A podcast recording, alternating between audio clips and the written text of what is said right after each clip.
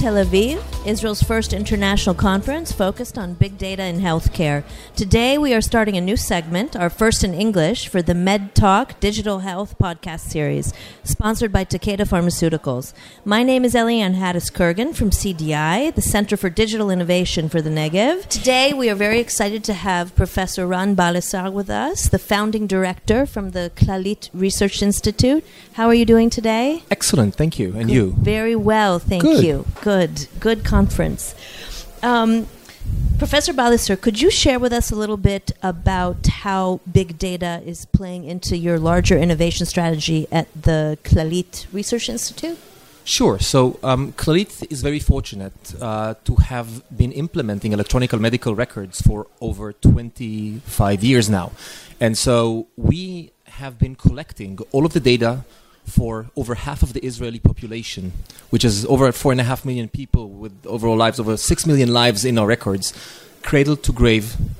Um, everything from inpatient and outpatient because we're an integrated payer provider system which is quite unique in the world so it's inpatient and outpatient data it's primary care specialty care hospital care all within one database that is id tagged geocoded and actually um, all of this data is used in mind for over 15 years for practical purposes of transforming care for the better we are using this data to create insights and using those insights to create practical tools and uh, uh, rec- policy recommendations that will transform care from its current reactive therapeutic approach to something which is the medicine of the future, which is more proactive and more preventive in, in its basic essence, as well as much more precise. So, if you've been so six million six million records from cradle to grave. If you've been collecting, if Clalit has been collecting this data over the past 15 years, it could be fair to say that this was the precursor of the big data phenomenon. It's you've been collecting this data anyway. Now, how is everybody else playing catch up in terms of seeing the value of this? I think they do. It's really interesting. So I think when we started collecting data, we did not really fully appreciate the uh, level of uh, insights that we can gain from it. Uh, but Clalit has been ahead of the curve always. It was one of the first organizations to create full data sharing platforms that have later on been picked up by the state to create the national sh- uh, data sharing platform. We've been first in many of our innovations, and using data is not different we have been doing predictive modeling in practice in medical practice for over 10 years now. That's far ahead of the game. We created the clalit research institute in a time where there was nothing similar to it. The, the uh, uh, institutes that you know by other players in the field in israel have been formed in 2014 15 16 so we've been ahead of the game for at least five years. In 2014 the clalit research institute was recognized by the world health organization as an excellence center for this type.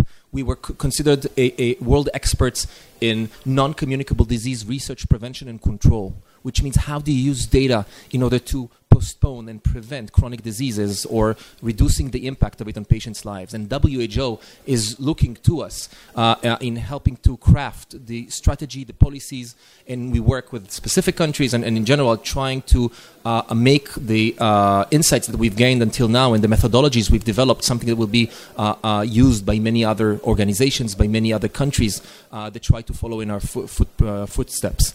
It's also worthwhile to mention that you know in several key uh, challenges, the international challenges in the recent years, uh, the New England Journal of Medicine uh, Sprint Challenge, which was an international competition, unique of its kind, um, where all of the big players in the field in the world, with you know Stanford and, and Cambridge and, and, and even pharma companies, that have been competing on trying to use data in order to have within two months to get the meaningful insights.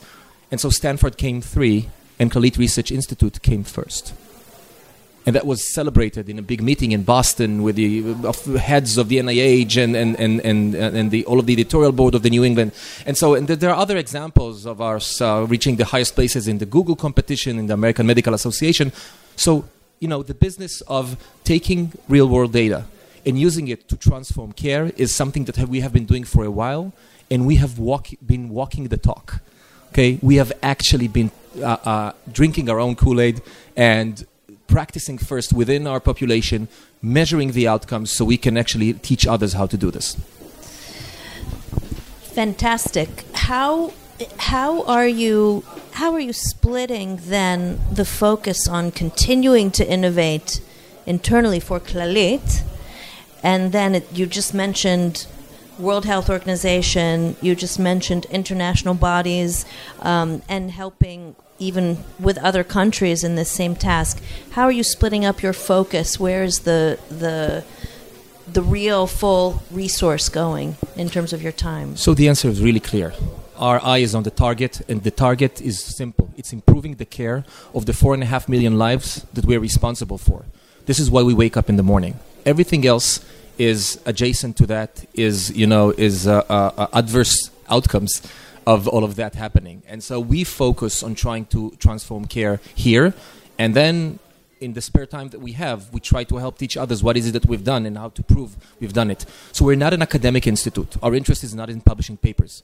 That being said, we publish papers in JAMA and BMJ and Lancet only, only this last few months as, as a few examples. So while this is not the main reason of, the, not our raison d'etre, it is uh, something that we do and we do at the highest level that we can. So the focus is on transforming care. The additional benefits that come from it is international reach and work with partners uh, in order to increase the, our capacity to do good. And in your in your vision, five year vision beyond, looking forward, how do you see big data totally changing the healthcare provisions of healthcare?